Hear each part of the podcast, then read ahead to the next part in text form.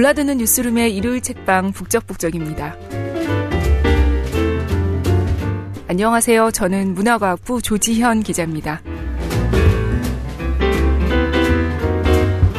아, 2016년입니다. 새해 복 많이 받으세요.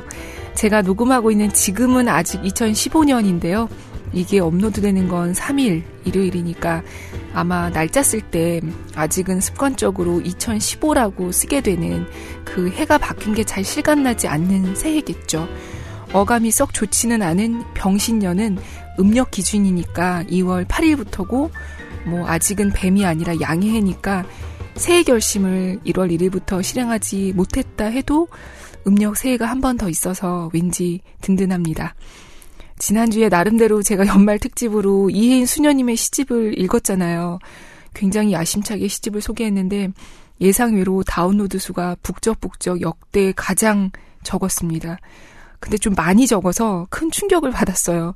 어, 시가 아무래도 거리감이 느껴지는 걸까요? 혹시 시라는 이유만으로 안 듣고 뛰어넘은 분들 계시다면 마음이 좀 여유로울 때 한번 들어봐 주신다면 감사드리겠습니다. 이번 주는 지난주와 분위기를 바꿔서 유명 작가의 달리기 이야기를 갖고 왔습니다. 새해를 시작하기에 잘 맞는다고 생각해서 골랐는데요. 무라카미 하루키가 쓴 달리기를 말할 때 내가 하고 싶은 이야기라는 책입니다. 제목이 길죠. 달리기를 말할 때 내가 하고 싶은 이야기. 영어 제목은 What I Talk About When I Talk About Running입니다. 하루키가 매우 좋아하는 것으로 잘 알려져 있는 레이먼드 카버의 단편집 제목이라고 해요. What We Talk About When We Talk About Love에서 따온 제목이래요. 이 사랑을 달리기로 바꿔서 썼습니다. 어, 무라카미 하루키의 달리기 사랑은 유명하죠. 아침형 인간에다 아침에 글을 쓰고 또 마라톤에 여러 번 참가할 정도로 달리기를 좋아한다는 게 굉장히 많이 알려져 있는데요. 이 책은 2005년 여름부터 2006년 가을 사이에 쓴 책이라고 해요. 표지에도 달리고 있는 이 하루키 씨 뒷모습 사진이 실려 있어요. 뒷모습에 자신 있었던 걸까요? 부제는 세계적 작가 하루키의 달리기를 축으로 한 문학과 인생의 회고록입니다. 그냥 산문집이 아니라 회고록이라는 이름이 붙어 있는 만큼 어, 자신에 대한 이야기를 작가 본인 표현대로라면 정직하게 썼다고 합니다. 어, 책은 모두 9장으로 이루어져 있는데요. 역시 이번에도 읽어드리고 싶은 부분이 너무 많아요. 참 이 얘기를 매주 하는데 사실이 그런 걸 어떡하겠어요. 오늘은 그 중에서 1장, 2005년 8월 5일 하와이 카우아이 섬에서 쓴 어, 누가 믹 제거를 비웃을 수 있겠는가라는 글 중 일부를 읽으려고 합니다. 지난주에 이어서 또 낭독을 허락해 주신 출판사 문학사상에 감사드립니다. 어, 맨 앞부분은 살짝 건너뛰고 21페이지부터 시작하겠습니다.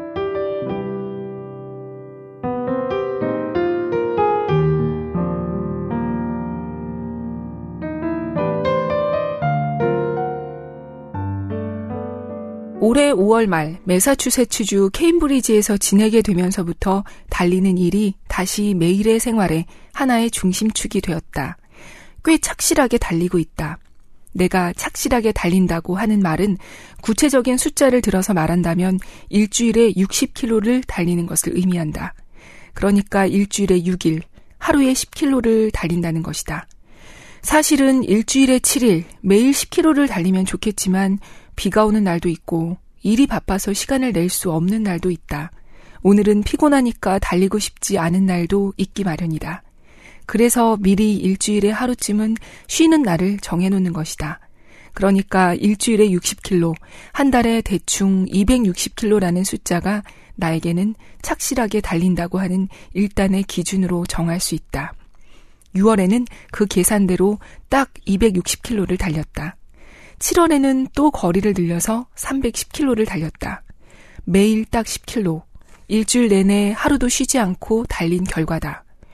물론 매일매일 정확하게 10km를 달렸다는 것은 아니고 어제는 15km를 달리고 오늘은 5km밖에 달리지 않은 날도 있다. 평균해서 하루에 10km라는 말이다. 조깅 페이스로 1시간 달리면 대체로 10km가 된다. 이건 나로서는 꽤 진지하게 달렸다고 하는 기준이 된다. 하와이에 온 이후에도 하루 10킬로라는 이 페이스를 유지하고 있다. 이만큼 쉬지 않고 계속해서 일정한 거리를 달리는 것은 무척 오랜만의 일이다. 뉴 잉글랜드의 여름은 그것을 체험한 적이 없는 사람이 상상하는 것보다 훨씬 혹독하다. 시원하고 산뜻한 날도 있지만 참기 어려울 만큼 덥고 불쾌한 날이 돌아온다. 바람이 불 때는 그런대로 괜찮다. 그러나 일단 바람이 멈추고 나면 바다에서 불어오는 안개 같은 습기가 축축한 얇은 천이 되어 몸에 들러붙는다. 찰스 강가를 한 시간쯤 달리면 마치 양동이로 물벼락을 맞은 것처럼 입고 있는 모든 것이 땀으로 흥건하게 젖어버린다. 햇볕에 탄 살갗이 따끔거린다. 머리가 멍해진다. 정리된 생각은 어느 한 가지도 할 수가 없다. 그래도 참고 끝까지 달리고 나면 몸의 중심에서 모든 걸 깡그리 쥐어 짜내버린 것 같은 어쩌면 모든 걸 다 털어내버린 듯한 상쾌함이 거기에 우러난다. 네, 그럼 하루키는 왜 이렇게 달리기를 좋아하는 걸까요? 24페이지로 가볼게요. 나는 팀 경기에 적합한 인간이라고는 말할 수 없다. 여러 사람이 함께하는 경기에는 잘 맞지 않는 성격을 지니고 있다. 좋든 싫든 그것은 타고난 나의 성격인 것이다. 축구나 야구 같은 경기에 참가하면 어린 시절을 빼놓으면 그런 경험은 실제로 거의 없지만 언제나 어렴풋이나마 거북스런 기분을 느끼지 않을 수 없었다. 형제가 없다는 것도 관련이 있을지 모르지만 다른 사람과 함께하는 게임은 도저히 몰입할 수가 없다. 또 테니스와 같은 일대일의 대항 스포츠도 그다지 좋아한다고 할 수 없다. 스쿼시는 좋아하는 스포츠지만 막상 경기를 하게 되면 이기든 지든 묘하게 안도감을 얻을 수 없다. 격투기도 좋아하지 않는다. 물론 나라고 해서 지는 걸 좋아할 리는 없다. 그러나 왠지 모르게 다른 사람을 상대로 이기거나 지거나 하는 경기에 대해서는 옛날부터 한결같이 그다지 연연하지 않았다. 그러한 성향은 어른이 된 뒤에도 대체로 변하지 않는다. 어떤 일이 됐든 다른 사람을 상대로 이기든 지든 그다지 신경 쓰지 않는다. 그보다는 나 자신이 설정한 기준을 만족시킬 수 있는가 없는가에 더 관심이 쏠린다. 그런 의미에서 장거리를 달리는 것은 나의 성격에 아주 잘 맞는 스포츠였다. 마라톤 풀코스를 달려보면 알게 되지만 레이스에서 특정한 누군가에게 이기든 지든 그런 것은 러너에게 별로 문제가 되지 않는다. 물론 우승을 목표로 뛰는 일류 선수라면 눈앞의 라이벌을 이기는 것이 중요한 과제가 되겠지만 일반의 러너에게 개인적인 승패는 큰 문제거리가 되지 않는다. 물론 저 녀석한테 지고 싶지 않다는 동기를 갖고 달리는 사람도 더러 있을지 모르고 그것은 나름대로 연습할 때 자극이 되기도 할 것이다. 그러나 만약 어떤 특정한 라이벌이 어떤 사정으로든 그 레이스에 참가할 수 없게 되고 그래서 레이스의 동기가 소멸 혹은 반감해버리게 되면 러너로서 오래 지속하기 어렵다. 대부분의 일반적인 러너는 이번에는 이 정도 시간으로 달리자라고 미리 개인적 목표를 정해 레이스에 임한다. 그 시간 안에 달릴 수 있다면 그 또는 그녀는 뭔가를 달성했다고 할 수 있으며 만약 그 목표치에 도달하지 못하면 뭔가를 달성하지 못했다라는 것이 된다. 만약 시간 내에 달리지 못했다고 해도 할 수 있는 한도 내에서 실력을 발휘했다는 만족감이라든가 다음 레이스로 이어지는 긍정적인 효과가 있으면 또 뭔가 큰 발견 같은 것이 있다면 아마도 그것은 하나의 달성이 될 수 있을 것이다.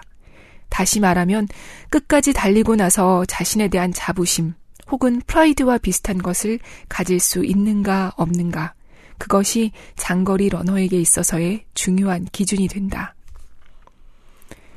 똑같은 경우를 일에 대해서도 적용할 수 있다. 소설가라는 직업에 적어도 나의 경우라는 전제하에 하는 말이지만 이기고 지고 하는 일이란 없다. 판매 부수나 문학상이나 비평을 잘 받거나 못 받거나 하는 일은 뭔가를 이룩했는가의 하나의 기준이 될는지는 모르지만 본질적인 문제라고는 할 수 없다. 자신이 쓴 작품이 자신이 설정한 기준에 도달했는가 못했는가가 무엇보다도 중요한 일이며 그것은 변명으로 간단하게 통하는 일이 아니다. 타인에 대해서는 뭐라고 적당히 설명할 수 있을 것이다. 그러나 자신의 마음을 속일 수는 없다. 그런 의미에서 소설을 쓰는 것은 마라톤 풀코스를 뛰는 것과 비슷하다. 기본적인 원칙을 말한다면 창작자에게 있어 그 동기는 자신 안에 조용히 확실하게 존재하는 것으로서 외부에서 어떤 형태나 기준을 찾아야 할 일은 아니다. 달린다는 것은 나에게 있어 유익한 운동인 동시에 유효한 메타포이기도 하다. 나는 매일매일 달리면서 또는 마라톤 경기를 거듭하면서 목표 달성의 기준치를 조금씩 높여가며 그것을 달성하는 데 따라 나 자신의 향상을 도모해 나갔다.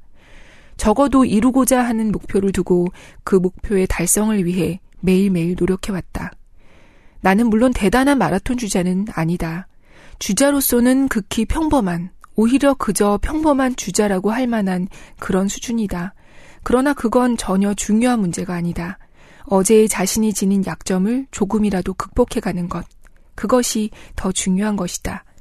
장거리 달리기에 있어서 이겨내야 할 상대가 있다면 그것은 바로 과거의 자기 자신이기 때문이다.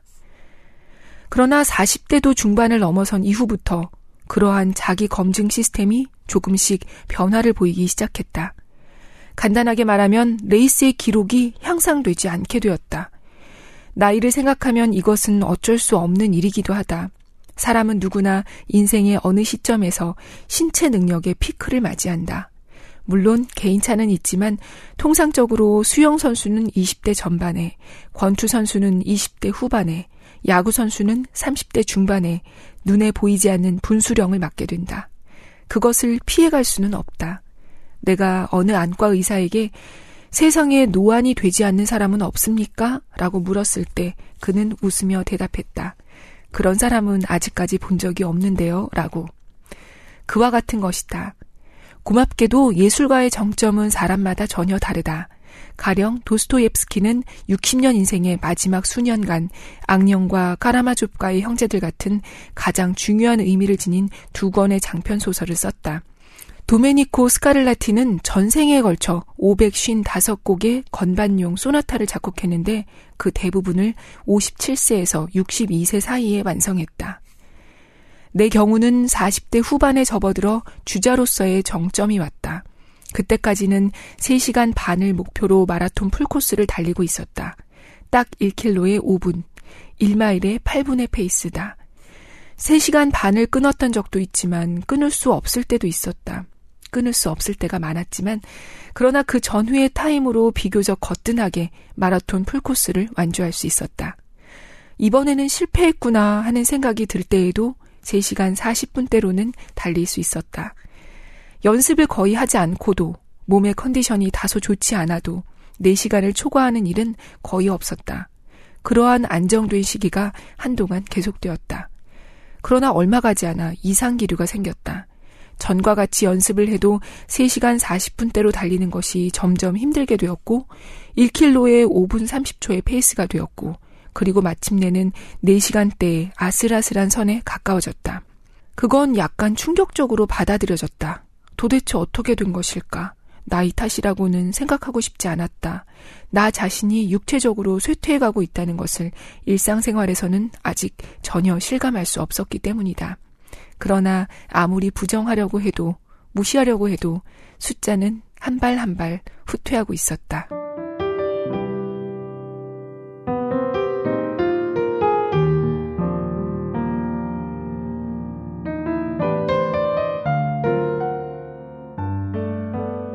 어, 그래서 하루키는 마라톤 말고 트라이애슬론이나 스쿼시 같은 다른 운동으로도 눈길을 돌리기도 했다는데요. 그러나 여전히 달리는 것만의 매력이 있구나라고 생각하게 됩니다. 글의 뒷부분 쭉 읽을게요.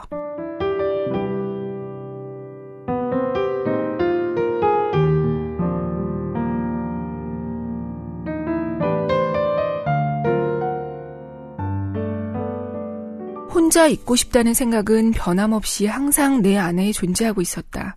그런 까닭에 하루에 한 시간쯤 달리며 나 자신만의 침묵의 시간을 확보한다는 것은 나의 정신위생에 중요한 의미를 지닌 작업이었다. 적어도 달리고 있는 동안은 누구와도 얘기하지 않아도 괜찮고 누구의 얘기도 듣지 않아도 된다.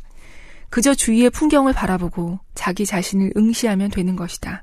그것은 그 무엇과도 바꿀 수 없는 귀중한 시간이었다. 달리고 있을 때 어떤 일을 생각하느냐라는 질문을 종종 받는다. 그런 질문을 하는 것은 대체로 오랜 시간을 달려본 경험이 없는 사람들이다.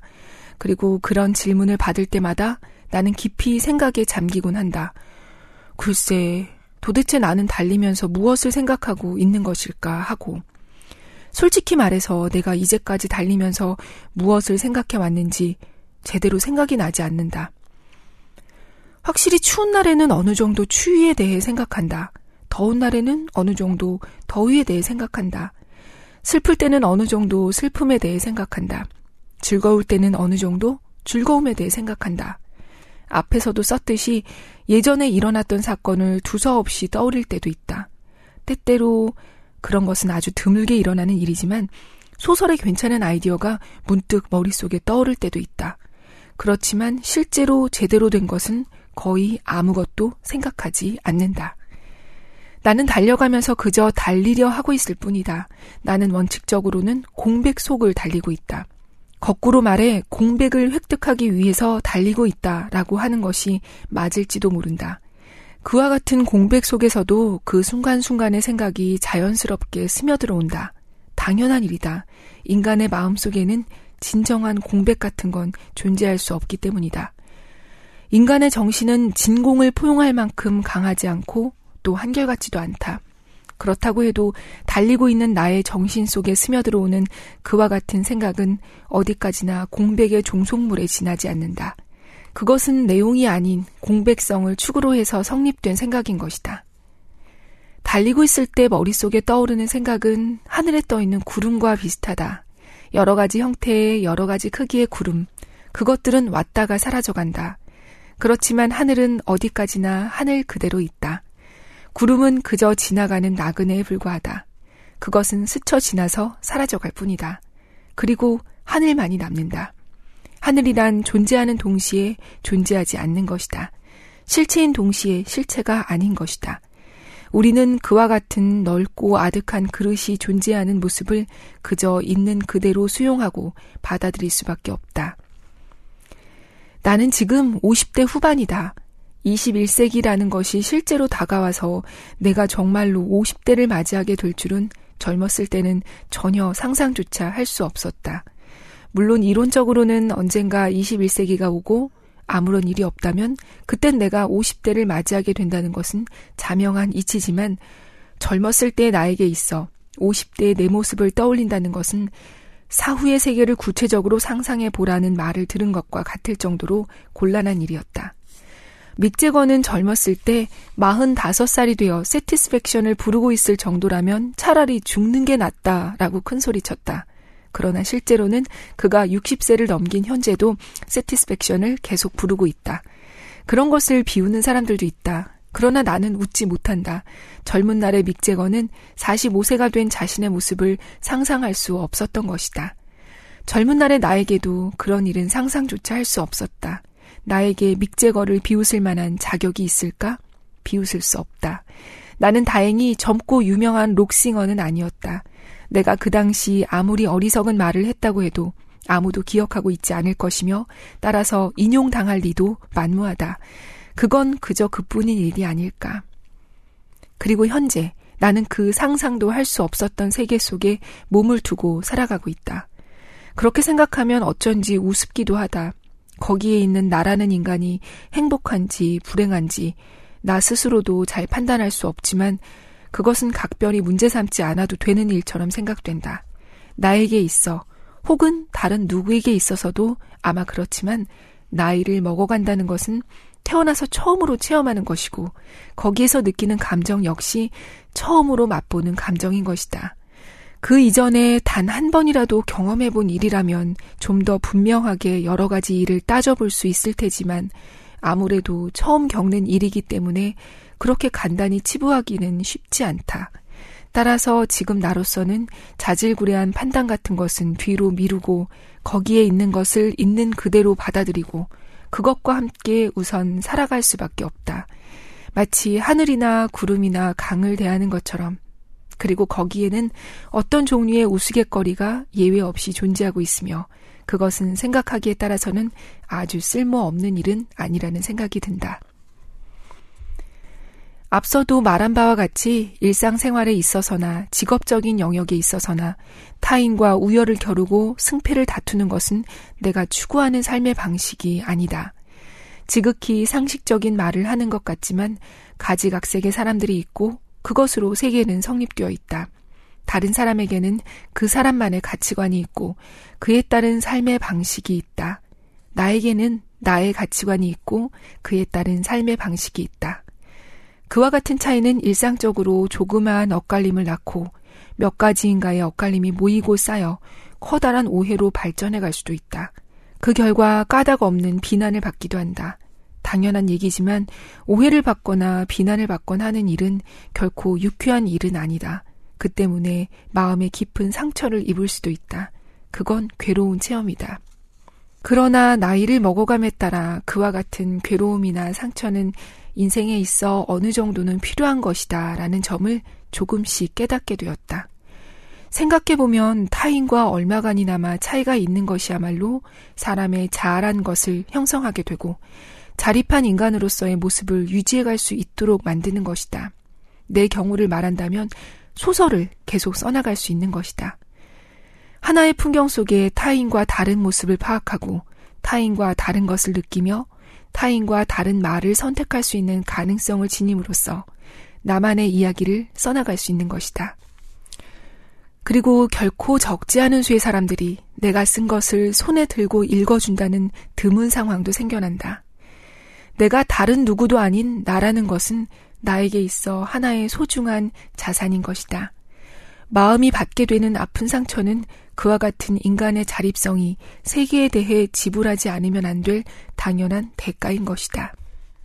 나는 기본적으로 그렇게 생각하고 있으며 그와 같은 생각에 따라 인생을 살아왔다. 어느 부분에 있어서는 어디까지나 결과적이긴 하지만 자진해서 고립과 단절을 추구했는지도 모른다. 특히 나와 같은 직업을 가진 인간에게 있어서는 그것은 정도의 차는 있을지언정 피할 수 없는 여정이다. 그러나 그와 같은 타인으로부터의 고립과 단절은 병에서 새어나온 산처럼 알지 못하는 사이에 사람의 마음을 갉아먹고 녹여버린다. 그것은 예리한 양날의 검과 같은 것이다. 사람의 마음을 보호하는 동시에 그 내벽을 끊임없이 자잘하게 상처내기도 한다. 그와 같은 위험성을 나 나름대로 아마 경험적으로 잘 알고 있지 않았을까.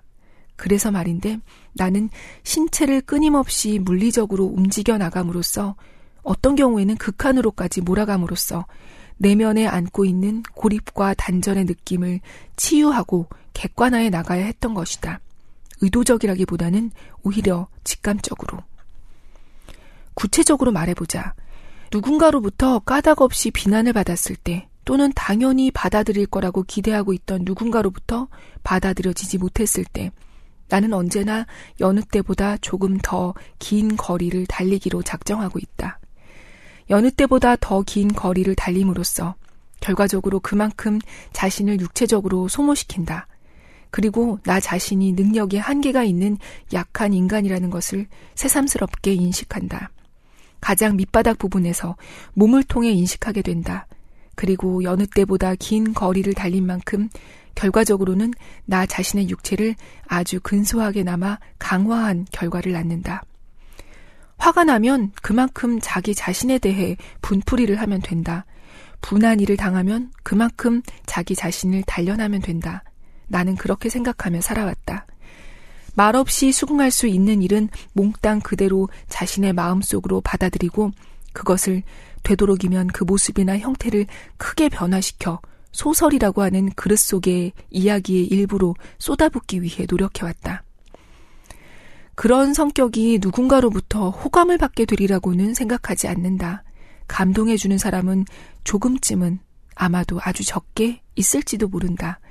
그렇지만 호감을 얻는 일은 드물다. 협조하려는 마음이 없는 그런 인간에게 무슨 일이 생기면 바로 혼자 벽장 속에 웅크리고 있으려고 하는 그런 인간에게 도대체 누가 호의를 느낄 수 있겠는가?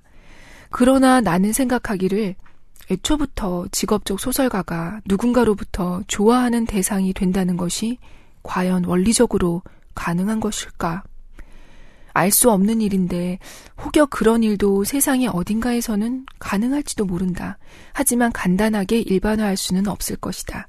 그러나 적어도 나로서는 소설가로서 오랜 세월에 걸쳐 소설을 계속 써오면서 동시에 누군가로부터 개인적으로 좋아하는 대상이 되는 일이 가능하다고는 여간해서 생각하기 어렵다.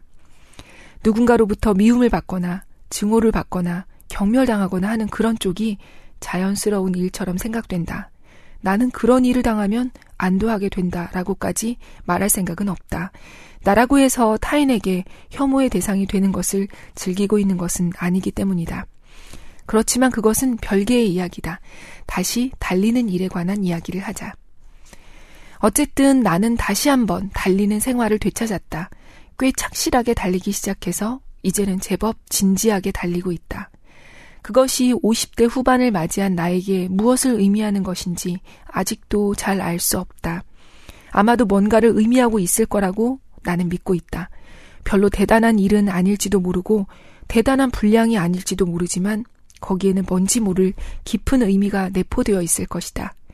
그렇지만 지금은 뭐가 어찌됐든 그저 한결같이 달리고 있다. 그 의미에 대해서는 나중에 다시 생각해보면 좋을 것이다.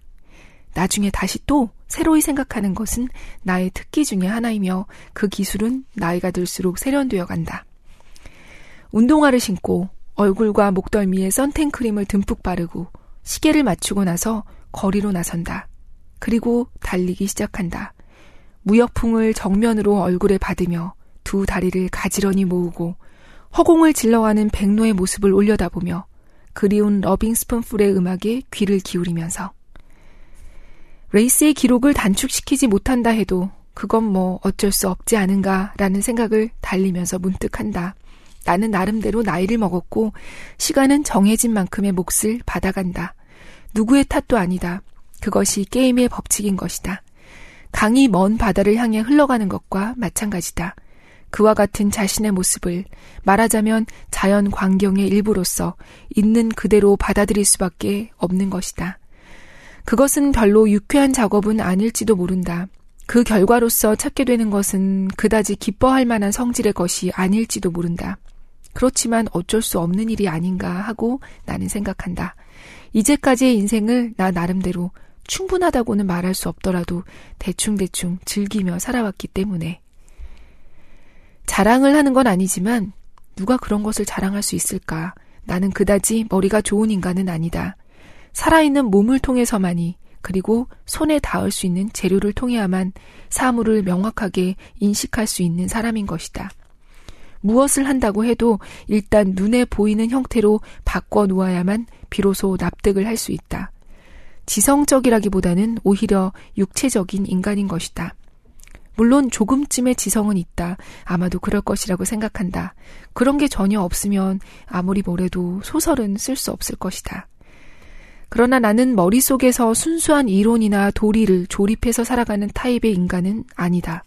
경험에 의하지 않고 논리적으로 생각해서 사물을 인식하는 이른바 사변을 연료로 해서 전진하는 타입의 인간도 아니다.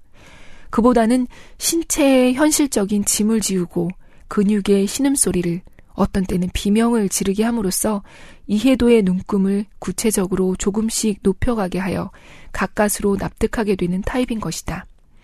말할 것도 없이 그러한 단계를 하나하나 밟아 나가면 사물의 결론에 도달할 때까지 시간이 걸린다. 품도 든다. 때로는 시간이 너무 걸려 가까스로 납득을 했을 때는 이미 때를 놓쳐버리게 된 경우도 있다. 그래도 어쩔 수 없다. 그것이 애당초에 나라는 인간이기 때문에. 강물을 생각하려 한다. 구름을 생각하려 한다. 그러나 본질적인 면에 대해서는 아무것도 생각하고 있지 않다.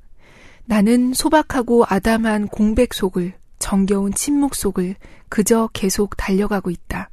그 누가 뭐라고 해도 그것은 여간 멋진 일이 아니다.